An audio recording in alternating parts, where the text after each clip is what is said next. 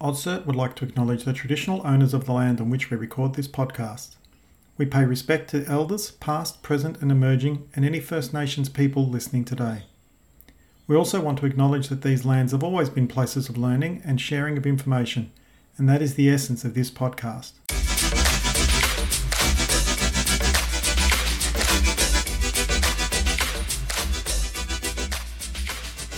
Welcome to the AusCERT podcast. Share today, save tomorrow. I'm your host, Anthony Caruana, and for this episode, I'm joined by Kylie Watson, the chair of the National Institute for Strategic Resilience. We'll then get an update from my co host, Beck, and AusCERT's Mark Carey Smith about what they're seeing in the local cybersecurity space. And as a special treat, they'll have an exclusive announcement of a new keynote speaker who'll be at the AusCERT conference in May this year. They'll also give us the latest on events and training that AusCERT will be running in the coming weeks. We look forward to bringing you the best of the Australian cybersecurity industry with fascinating insights, great stories from the field, and lessons you can take back to your workplace to better protect your organisation's critical assets. Hi, Kylie. Thanks for making the time to join us today. Can you start by just telling us a little bit about yourself and how you got into cybersecurity? Yeah, hi. I actually am both a technologist and a sociologist. I started off my career in engineering in the military and did a bit of a jump during the global financial crisis over to IT. I headed up analytics and data, so I did a lot of work in there. And really interestingly, it was an accident coming into cybersecurity. I had uh, data and analytics teams that were doing root cause analysis on data. In particular, a good example is performance reporting in a hospital and they were coming out with all these anomalies and, and really unusual things like midwives were saying that men were having babies in the maternity wards and we're going, hang on, how can you get that wrong? Like, I know that the world is changing, but really, there mm. was a high percentage of men that was supposedly have given birth. And you might wonder, well, how does that go to cybersecurity? So we probed further and discovered that these nurses saw themselves as operational, tactical, in there. Their job was nursing, it wasn't data entry. So they had to, as part of their job, do the data entry though. So they were just flicking off their passwords to random people, you know, clerks coming through. There are board clerks, they're busy, there's a million things going on. And so we found a lot of password issues. And then I was working with a utilities company and we discovered that they had passwords in the top uh, pockets while they were walking around, and some of them hadn't been changed for like 15 months, 16 months. And they'll just pull out their card maybe and give it to someone else to enter some data. And I went, right, we've got to put on some security analysts and people in the consulting space and correct this, you know, and it started off with that, that typical password issue. And then it grew, right? And we then had other security issues, compromises, security operations centers. It's a major skill shortage out there in that area, and they were looking for, you know, these problems to be solved. So I built a cybersecurity team when I was with a previous company that, you know, really looked at solving these client problems in the security space. I ended up having to go back to uni and study a cybersecurity IT degree because I had all these really amazing, great people and I knew data and analytics, you know, and I, I knew all the other aspects of what I had to do. But all of a sudden, I'm running a team and it's growing 20, 30, 40, 50 people, and they're coming to me and I'm going, I don't know these acronyms. I don't know, you know, really. I, I had an idea and I could run it, but I really wanted to get into it. And it was interesting. And because I had that sociology, I started getting right into the threat intelligence, threat sharing, you know, threat vectors, all that type of thing. So I, I sort of fell into it. And that's really interesting. It's funny.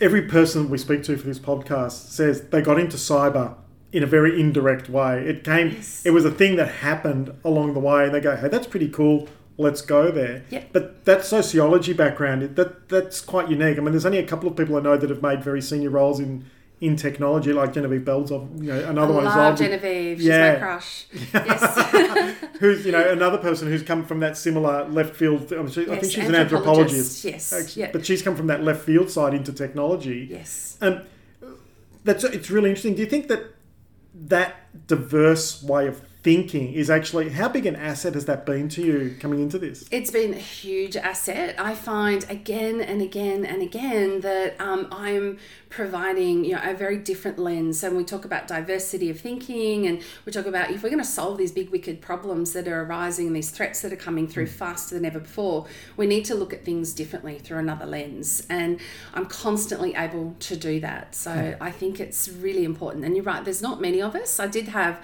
another cyber sociologist reach out to me a few weeks ago on LinkedIn and went, Oh, I'm so excited, I found another one. and I was like, There's a few of us, it's okay. But uh, the psychology, I, I spoke at a conference about four or five years ago, and I was saying then there's not enough done in the space of psychology for cybersecurity. And then I went back to do some um, more research and discovered that not much has really changed. And this is, you know, four or five years later. So that concerns me. Mm, that's it's actually interesting, and particularly because when we start talking about this in nation state terms, yes. we are we're not dealing with technical attacks specifically, but we're actually dealing with something very different. It's not just purely a I want to get some money. You know, you know, we often joke, you know, it's why do bad guys rob banks? It's because that's yeah. where the money is. But yeah. that's not the same motivation here. So when you talk about nation state attacks, being a sociologist that's actually be a pretty big leg up or an advantage. Yeah, I, I, think so. I mean, there's whole areas that look at psychological operations in warfare. That's been for many, many, many years, hundreds, thousands of years. Even in the Australian military, there's a major general responsible for information warfare. And, and but what we're finding um, more and more from the, the nation state perspective is they're very sophisticated and you know, there's examples of regimes without naming names, but let's just say regimes, totalitarian states, various other countries hmm. that you know, have this as a, a, sophisticated exercise. So, you know, I've, I've got here in front of me a legend which shows, you know, a particular country has categories of hundreds of people and, and branches, and they've got overall cyber warfare, cyber warfare development, hacking and espionage, cyber defense, cyber psychology operations, and domestic monitoring, you know, which would make us all cringe and get a bit scared in the Western world. But yes, so that is replicated you know across the world in, mm. in a number of different areas and well, say, it doesn't matter whether we're talking about allies or non-allies I am not sure we can even use the word enemies no. in this world anymore because that doesn't make sense no. but when you've got people who are we know are allies because we've got you know treaties written with yes. them and stuff like that and we've got other countries that we don't have treaties with yep. everyone's in this yes. like whether you're yes. talking about australia or the mm-hmm. united states or any other country in the world everyone's playing in this game now. Yeah. yeah. Um, do you think that that's changing the you know the, the theatre of war quite substantially? Like, you know, do you see a do you see a future where we're still going to send you know hundreds of thousands of soldiers into a military theatre to to have active physical combat? Yeah. Look, before I answer that, I think one of the key things to recognise is how the landscape's changed. So, traditionally if you were defending, so in traditional warfare, it, it, was actually considered to be an advantage. Now that might sound a bit strange, but you know your environment, you know your supply chains, you know, you, you know what you've got. Those coming in and attacking are usually coming into new territory. They don't have the supply chains, they don't know the environment that well, mm. they don't have, you know, intel or espionage implanted in there necessarily. And so what cyber has done is switch that. Because with cyber, it is easier to attack than it is to defend because all you have to do is find one vulnerability. Hmm. Whereas when you're defending, you've got hundreds, thousands of potential vulnerabilities. You're hmm. constantly on alert. There's no switching off you hmm. know, at the moment. So in, in traditional warfare, it's sort of on or you're off, right? We're, we're constantly under attack, in inverted commas. And so the nature of that has actually switched very hmm. much. Mm. And, and I think in answering your question, I see it very much as a either augmented warfare approach or a hybrid warfare approach, mm. because at the end of the day, humans still have to be in the loop. Yeah. And it's interesting, like one of my friends, Dr. Hugh Thompson, got his PhD back in the 90s counting Windows vulnerabilities. Yes. Back when yes. you could count yes. Windows vulnerabilities. Whereas now, you know, it's a different world. Like we, and the thing is, when we talk about the vulnerabilities, they're actually because all the the low hanging fruit's been picked. Yes. We're dealing with things that are actually harder to execute, but potentially far more damaging should they be should they be exploited? And, and, it's true. And a report came out from IBM fairly recently that said um, that it's usually a minimum of 200 days that someone's in your system before you find them. Yeah. Like, how scary said, is that? That's right. I said, you know, well, you know, six months later, they've been there. And I think when, you know, some of the really well publicized hacks, you know, and Target's probably the big one that everyone kind of remembers from 2013. Yeah. That the bad guys were in there for about six months working their way through laterally until they got from aircon to a point of sale. Yeah, exactly. And look at the gas pipeline one at the moment, you That's know, right. impacting yep. the east coast of America. How long were they in that system for? Mm. You know, what does that actually look like? You know, we'll, we'll get more information as that progresses and it's still yeah. an ongoing thing. But yeah, absolutely. Yeah, very, very challenging. Attribution is really interesting. It's actually a psychological thing because humans have to attribute to something, right? So you get to legal frameworks, you get to international legislation, and this is why humans, going back to your question before, have to be in the loop because we do have to. We feel we have to attribute it to something, and and that's a really interesting way of looking at it because is very difficult to do that in cyber. Then when you start, you know, attributing, then you start getting into foreign policy, foreign relations, and the blame game just starts mm. to hmm. really escalate. And you can see at the moment with Australia and various things that are going on in the um, the international context of trade and and mm. that hmm. with various partners that you know it starts getting really messy. But yeah, attribution and trying to find you know who is at the center of it isn't necessarily just a technology approach because you really also need motive. It's a bit like traditional mm. criminal investigation. Yeah. What is the motive? Yeah, like, what is the context? Why would they be trying to get us? So, and that's really interesting because when you start talking about, you know, you mentioned their foreign policy and those kinds of impacts.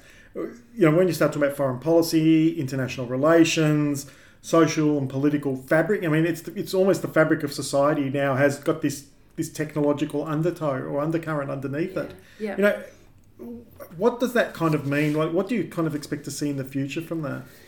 Yeah, look, I'm not a, a futurist. I don't think it's going away. I think it's still escalating. It, it may go away, you know, thousands of years. I don't know. We, we, it's the world's moving so fast. It's really hard to predict. You know what, mm. what's going to be happening. Who predicted COVID nineteen? And someone will put up their hand and say, "Well, I did." You know. But it's interesting but, when you talk about the pandemic. And in fact, another guest on the podcast actually said, "Well, pretty much every epidemiologist in the world predicted that there was a pandemic yes. coming. Yes. No one predicted that in you know January 2019 stuff would go sideways, but no. everyone predicted it was going to happen at some point, and we should be ready for it. And there there are trends, and I think you need to look at that like Mike Pezzullo, you know, in the media with his Anzac Day address recently talking about the drums of war, you know, and how they were ignored in the 30s and 40s, you know, leading into the, the next war. And then we start to look at, I think Professor I think it's Professor John Coyne from ASPI um, talking about there's going to be a war in the next 10 years what concerns me about that is we're going back to that psychology is there's a, a, a, psychology called confirmation bias so those of us working in security and heavily hmm. embedded in it and both of those men are makes us start to get a bit um, suspicious and makes us start to think and look for signs and signals and then makes us start to look for things to confirm our sensitivities or what we mm. think might be happening so if you're in a security operations center and you're constantly uh, looking and patching at malicious activity and you're, you're under you know being bombarded mm. every day then and if you're uh, like these other men who are at the forefront you know of a lot of these things that are going on you start to then really believe your own rhetoric and then you start to see everything as leading mm. towards that right where we're going to have a war it's confirmation bias yeah. you know it's confirming their suspicions and we have to be really careful as a society that we just take a bit of a step back from that because mm. we could find ourselves in a war where we didn't actually want it and mm. maybe it didn't really need to happen and maybe it was the rhetoric that spun that up and turned that into a thing mm. so we have to be really careful and go back to the psychology side mm. of it and look at why we're we thinking like this it's very interesting i you know i often think about you know if you've got a burglar and a police officer standing in front of a house the, the police officer will look at all the potential risk points yes. and the burglar will look at all the opportunity points yes. and they're looking at exactly the same thing and it's that isn't it? It's yes, often we, we look at the evidence and we interpret it with our own lenses. And, and that's why we need diversity that's why we need um, to make sure that we have different mindsets at the table. So we need people from different cultural backgrounds people from if you look at the chinese like there's a, a different way of thinking or style of thinking and you know it it's not necessarily the same as ours at times. So, mm. you know, you've got to look at that. You've got to look at gender. You've got to look at, you know, different yeah. lifestyles and stuff. You've got to get everyone's perspective. And that's what breeds mm. a hmm. resilient society in, in, you know, trying to get everyone farmed, all their ideas, their thoughts, you know, and mm. farmed. And that's really hard, right? We're not there. Yeah. We've never done that. And it's interesting because in the West, the Western democratic world, we tend to think in election cycles, you know, and I think, you know, Joe Biden's government now in the United States is already saying we've just done our 100 days. We've probably only got another 18 months or not even until we're, well, we've got like a year until they're campaigning for midterms. Yes. And depending on the, what happens in the midterms, it will determine the term in the next two years, of which 50% is going to be spent on campaigning for the next election cycle. Yeah. Yeah. So you, you, you're struck with short term thinking. Yes. Whereas when you're talking about a regime, like for example the Chinese government, where you've got massive continuity, you think in mm. tens and twenties or thirties or more Yes. of years. You know, they talk about you know they potentially talk about fifty year strategies. Yep. When we can't talk about fifty And hour that's harder strategies. to do exactly, and it is the very nature of a democratic society that it's our strength, and in some ways, hmm. perhaps it's our weakness as well. But it's interesting you mention you with the US because I'm also the chair of the National Institute for Strategic Resilience. Was created quite recently, and it was a bit of a thinking there about the fact that we're watching what was going on in the US, and we we're watching that divide in the social fabric, and saying, how as Australians can we make sure that we build a more resilient society, not just to very much from the cyber perspective and security perspective, but how can we gather all these opinions, all these ideas, and all these mindsets, mm. put it all together, and actually build a more you know resilient Australia? But obviously, I mean, resilience. Part of it is about physical support and infrastructure. And when we talk about cyber, it is the, you know, detect, you know, incident detection, and it is, you know, having AI and ML models that can, you know, f- you know, sift through hundreds of thousands or even millions of records in a SIEM and all that kind of stuff. Yeah. But there's still a human element to all of this Yes. and it's that you know how is that how do you modify or how do you influence that behavioral and social bit to become more resilient Yeah, I think there's um, a number of ways. Uh, What I immediately think of when you know you mention that is the CISO under pressure. You know, they're constantly under attack. They're constantly having to report to the board. They're always bearing negative news, uh, and this is just in BAU. Right, so they're always patching, they're always scanning, they're always, you know, it, it's quite a uh, relentless, you know, activity that what they do in their staff. And if you look at recent figures, say that 88% of CISOs feel like they're under stress. So you can imagine how their staff and operations people feel. And also the turnover, like is every few years or so, because there's a mm. lot of personal responsibility as well in, in mm. being a CISO and being in that space and feeling, oops, I didn't see that, I let that in, you know, if an actual attack occurs. And then you go to, you know, when the attack occurs, I don't even know how to describe it. It's just overwhelming, right? Because when you're there and you've been in there, and I'm not, I'm not sure you've been in this mm, environment, I but yeah. yeah, so you, you get it. Like you, you don't sleep, you hardly eat, you know, all, you don't get to your kids, you know, piano recitals. All of a sudden, you're on the phone to the minister, to the ACSC, to executives, the board, your own team. Hmm. You're still trying to, you know, kick them out as such, Yeah. Oh, or find out, you know, what's actually going on, and it, you just, you know, are under extreme pressure, hmm. and that leads to the next part is, you know. I look at the Battle Smart program that was brought into the Australian military back in 2009, and I worked on the mental health model and the deployment of that a few years later after the Dunt report. And you know, they were looking at how could we actually you know build this resilience in our soldiers. And what I really loved about it. And sorry, I say soldiers because I'm ex-army. Sorry, uh, in our military personnel. What I loved about it was it included the public servants. So it wasn't just Army, Army, Navy, Air Force. It was also the public servants. And I look at that program, and, and yes, it could. It's not a be all and end all, but what we don't have in Australia is an all-encompassing, broad support program or resilience program um, that helps, you know, the, the victims of ransomware, the, the victims of the hmm. Nigerian princes, you know, that we see everywhere, and then the nation states and what's going on there. And there's fragmented. There's Beyond Blue. There's your employee assistance program. You know, there, there- there's different hmm. elements or things that you could seek out. And I know the Australian Cybersecurity Centre. So Abby Bradshaw has been really big on trying to raise community awareness, and they've hmm. had recent campaigns starting with ransomware. But where they're not at, you know, and where they will eventually get to, but it's still, you know, we're talking about this is still quite new. You know, hmm. really in the scheme of technology, there's not an actual battle smart kind of equivalent across Australian society where if you're a victim, you know, you could of cyber, you could go and actually get hmm. the support. So you well, at the can if you're moment, people burgled, can, yeah. I mean, every, you get burgled, and everyone goes, "Oh, that's terrible." You know, someone broke into your house, they've invaded your privacy, but we don't see cyber through that same lens, No, do we we? don't. And know? it's more invasive because it's the mind as well. So when we're starting to look at uh, things like psyops, where we're actually trying to capture the mind. And one of the, the great things in the Iraq War, one of the ways they were getting the Iraqi soldiers to surrender was by throwing them free bananas. Hmm. Because bananas were a thing, right? They couldn't get bananas. They love bananas, and so they were saying, It's like, hey, you we want can, bananas, we can, you can, we can feed you. yes. Well, and with it- you know this mm. luxury fruit. So you never look at bananas the same way again. But you know, it, it, it is interesting. I think we do need to think more about that, but we haven't even got the psychology research right yet in cyber. So it's a long way off. So it's, it's like the, the answer to war is find the other team's banana. Yeah. it's a bit like that.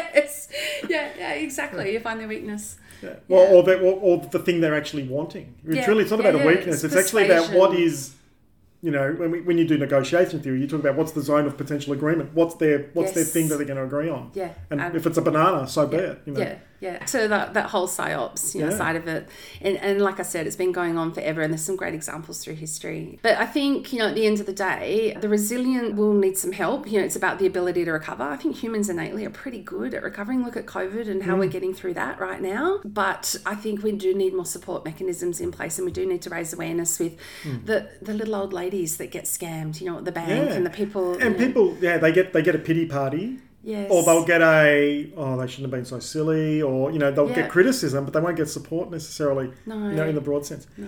So one last question, just as we come to the end of our time. Yeah. Um, what advice would you give for someone coming into the world of cyber and trying to make a career? Yeah. Look, I think it's an exciting career. I think you need to be prepared uh, that there are stress elements, as with any job, but you know, it is an environment that is always evolving. You do have to keep up with the technology. You are, there are attacks on, you know, many fronts. You, for me, like I said, I had to go back and actually learn it. So it's very hard to go into it, you know, and learn by osmosis. Uh, I think one of the key things is get certifications, do your research, you know, ask people in cyber how they got in there. There's many doors. It's a skill, a significant skill shortage. Hmm. So, you know, I am training up a number of people on the job, but also saying to them, I need you to go and do, you know, CISM or CISP or whatever through, you know, certifications as we go. Uh, In the old days, well, with any job, you usually wait for the qualification, you know, and then you move hmm. forward. I think in any industry I've been in, consulting in, we grab them if they they look like they're interested and they're, you know, a good hmm. worker and It's more you know, like an they apprenticeship system now, isn't it? It's Yeah, learn on the that's a good job and back it. it. and back it with the education for the Yeah. theory that the stuff that you you need to know, but you don't necessarily get on the job. Yeah, because I think the ones that have been in it for the longest are usually the ones with ex-military backgrounds, or the ones that start off in networks or telecommunications. You know, they're the ones I find that have been in it the longest. The majority have been in there very short term. So, hmm. yeah, it's very evolving. Thanks very much. Thank you. Now it's over to the team from AusCert. Beck chats with AusCert's Mark Carey Smith about the importance of personal and organisational resilience, as well as the big news of an exciting new keynote speaker for the upcoming AusCert conference. Thanks, Anthony. Excited to be back for another month. Today, I've got Mark Carey Smith joining me from Oslo. How are you doing today, Mark? Really well, Beck. How are you? I'm great. Excited to be back for another month of our podcast journey. Um, probably a good time for us to thank Kylie as well. Thank you for giving us your time, Kylie. I wanted to sort of pick up on that resilience theme with you, Mark, and, and you're someone that I know thinks a lot about resilience from many different aspects. So I'm pleased to have you to chat today. Um, but I think a good place to start would be ID Care. I know that was something that wasn't mentioned in the interview. Look, they are a partner of AusCERT and we are, are strong supporters of ID Care. Can you tell us a bit more about what they can do as an organisation and help people with resilience? Sure. So, ID Care is a non-profit organisation based in Queensland, and they help both individuals and organisations in Australia and New Zealand deal with scams, cybersecurity incidents, and identity theft. They have a real human-centric approach to how they deliver their services, which is really important in this context because they support people through what can be very traumatic and stressful situations. They also provide educational resources on their website and via email based newsletters. And they have a really good sense of humour. That, that's one of the things I really love about ID Care is it's not just that they provide useful information and they're really good at, at analysing their own data, but they do it in a really light and in, interesting way. Very human approach. I like that too.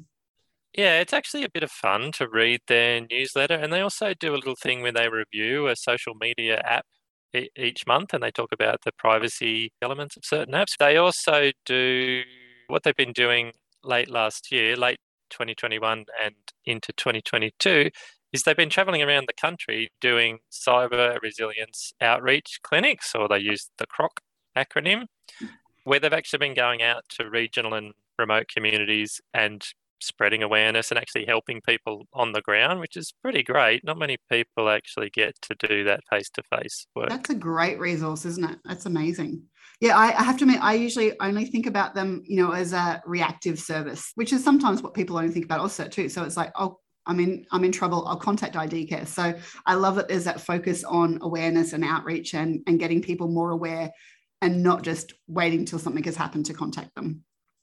Yeah, that's right. I mean, we know that that prevention is so much better than cure, not just in terms of time and money, but emotional effort and stress. Yes, and that's that's very much the theme of resilience, right? Yeah, that's right. Fantastic. I think just from there, I guess there's a lot of parallels that I'm seeing, and you know, you know, there's the way you know that we deal with things personally. There's cybersecurity awareness. There's organizational resilience. There's a lot of parallels and overflow between those three. You know, where we're not just humans at home and then employees at work. We continue that journey. What is your take there on, on, on our resilience and, and how that helps in both work and personal life? Yeah, it's a good question. And when when I do cybersecurity awareness training, I always talk about people's personal situations as well as their professional context for a number of reasons. One, it just helps the content be more engaging. It helps people understand that cybersecurity is something that everybody should be aware of, and it's a digital life skill these days. And if we only ever talk about people's professional lives, then we're missing a very large part of who they are. And by helping people understand the risks they face at home, it also helps them understand how those risks can be translated into their professional life. And hopefully, it gives them some impetus to have some conversations with their children about online safety and perhaps older friends or relatives who have grown up in a different world in terms of trust. That how we establish trust is very different in an online context than what it is in a face to face context. And we, as humans, we haven't really evolved very quickly to, to, to adapt to this new situation. So, giving people some tools or some information that can help spark conversations in any context is really critical, I think, to normalizing the material and helping to spread the message that there's little things that everyone can do to help protect themselves, their families, and their, their workplaces. Fantastic. Yeah, I, I guess that the key message there is that those habits work all the way around, not just when you clock on to, to work in the morning and clock off in the afternoon. It's it's so important all day. And and like you said, you're sharing it with your families and and other people so that we can it's it shouldn't be something that you're suddenly aware of when you start your career. It should be something that's all part of everyone's life. Yeah, absolutely. Right. Well, I guess that's a, a really nice segue for me because um, working on the AusCERT conference, which is coming up in May. So it's our 22nd conference, which I can't believe. And that our theme is rethink, reskill, reboot, which covers a lot of things. And, and, and I, I really want people to realize it's not just a technical solution. That is for people, that is for our skills, that is for our resilience. So I'm really excited that we've got we're going to have a little sneak peek here today about a keynote that we're going to have at the conference. And we haven't put this anywhere else. So this is just for our podcast listeners at the moment. Oh, exclusive. Exactly. I've never given an exclusive before, which is a bit exciting. So, yeah, we've got Kath Koschel as one of our keynote speakers. She's from the Kindness Factory. I don't want to spoil too much, but do you want to tell people a little bit about why she knows so much about resilience and why that theme is so strong with her? Yeah, so Kath has a quite an amazing and inspiring story of how she faced some really, really difficult situations in her life and was able to find a better path, I guess you could say, in, in, in terms of figuring out where kindness could be a central part of her identity and how she lived her life and all the incredible flow on effects that created. Yeah, I really love that link of kindness and resilience as well because I think it goes a long way in all aspects of our life. And you know, if everybody was just that little bit kinder, what a different world we would live in. So I hope that that's going to be a really good takeaway for everybody at the conference. And I'm excited that everyone will get to hear from her and hear more about her journey. Yeah, I think it's awesome that, you know one of the things we try and do in the conference is not just stick to the straight and narrow in terms of what cybersecurity is. It mean it, it's it's a lot of things to a lot of people, and you know, when we talk about resilient organisations, then organisations are really a sum of their parts, and one of the most part, one of the most important parts, arguably the most important, are people. And so, hmm. when we can have greater resilience in individuals, then we can have greater resilience in our organisations. And I think people looking after themselves, being kind to others, but also being kind to themselves is a really important part of individual resilience. And then that flows on to organizational resilience. Yeah, and it's a such a key message. You know, we've been talking through AusCert for the last few years. We're very passionate, obviously, about mental health and and people looking after themselves and each other. So I feel like this is another nice piece of the puzzle to to to click into that as well. Yeah. So just a, a reminder, the program will be released very shortly. We've just actually had a, a, big week this week. The program committee met and reviewed all the submissions, which is always a, a fun process for us. It's a it's an interesting process. Uh, it was Mark's first time being on our program committee. I don't know if it gave you a different insight, Mark, because um, Mark's obviously been a, a presenter at the conference before, but the seeing behind the scenes and I don't think people really appreciate the time, the effort, the thinking that goes into that. So, just for our listeners, a, a quick overview there's every submission that we receive is reviewed by four separate people on our committee. Uh, and the committee is made up of not just AusCERT people, but industry perspectives as well. So there's a balanced approach there. And then we we go through those submissions. So they've had their four um, scores from our reviewers, and then we have to debate them as as a whole committee to decide which makes the program. So there's a lot of a lot of time spent in there researching who the presenters are, what their topics are, how that will look. Will that be beneficial to our delegates? So, is there anything that you learned this week, Mark, that you were surprised at? Well, look, firstly, it was just really nice to be on the other side of the fence and see what goes into all the deliberations and the discussions that that occur to figure out how to put together a program and not just not just who's speaking and on what topics they're speaking, but how to order them and how to how to have some theming so that the topics kind of run together in a way that can help make it easier for participants, for, for audience members to figure out, oh, that's interesting. And that's very really similar. I might just stay here in this room and then I can see three things back to back that are of interest to me. But the, uh, yeah, I think the whole process of having so many different perspectives, not just where people work, but the kinds of work that they perform as well. I think that was really interesting to see different people's perspectives. It was really so collegiate and cooperative. It was actually a really pleasant place to be, which you can't often say for long meetings with lots of people. So, yeah, it was a good experience. Awesome. I, am so glad that we could have you as part of the committee this year. It's I have to admit, it's one of my favorite days where I feel like you know after that happens that you know the conference really starts to take shape because we've got this program obviously.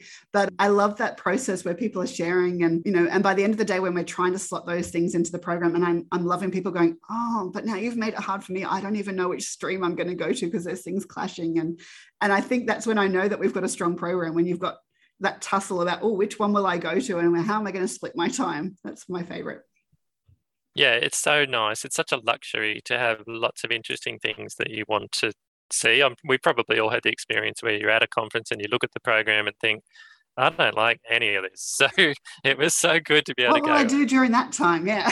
yeah. So that that was great to to, to feel excited about the, the really interesting speakers that we have and the people that are putting on tutorials as well. It's so great that people give up their time to to provide those services to help increase our the skills and knowledge of our of our members and thanks very much to everyone who submitted a proposal it's it's so great that people want to be part of the conference Exactly. The tutorials always make me very proud because we are so lucky with how many submissions we get.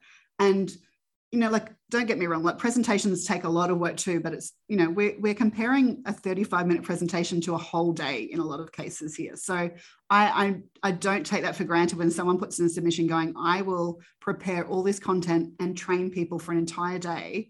You know, it's not just that conference week where that is going to take their time. You know, it's a, it's a lot of time, a lot of effort, a lot of coordination. And we're so lucky that we get to deliver those to our delegates as part of conference registration. And it's, it's something I'm really proud of that we, you know, people can leave the conference and go, I've got new skills from the tutorials. I've done some great networking. I've learned some great things through the program. I've had some fun along the way as well, because that's also really important. That's why I think I'm so excited about the conference. It's all those little things coming together to build that whole atmosphere the the conference presentations are always good, but I I think I actually prefer the tutorials in many ways. Having conducted a few shoots and participated in, in some as well, those connections that you make with people and the satisfaction of running a tutorial when it goes really well, it's it's pretty great. Awesome. All right, so just a reminder the dates are the 10th to the 13th of May. We're back at the Star where we were last year, and we will be in hybrid mode again for those that can't join us in person. But I do hope that we will see more of our favourite faces in that room together. It has been a long time. It feels even longer because of what's gone on last year. We won't even mention those words, but yeah, excited to see a whole bunch of people with us in May. Thanks for joining me today, Mark. Pleasure. Great to great to chat. And yeah, we'll see you next month. Thanks for listening to this episode of Share Today, Save Tomorrow, the AusCERT podcast. Thanks to our guest Kylie, and a special thank you to my co host Beck. We'll be back next month with new guests and a look into the Australian cybersecurity scene. If you want to know more about AusCERT, be sure to visit auscert.org.au.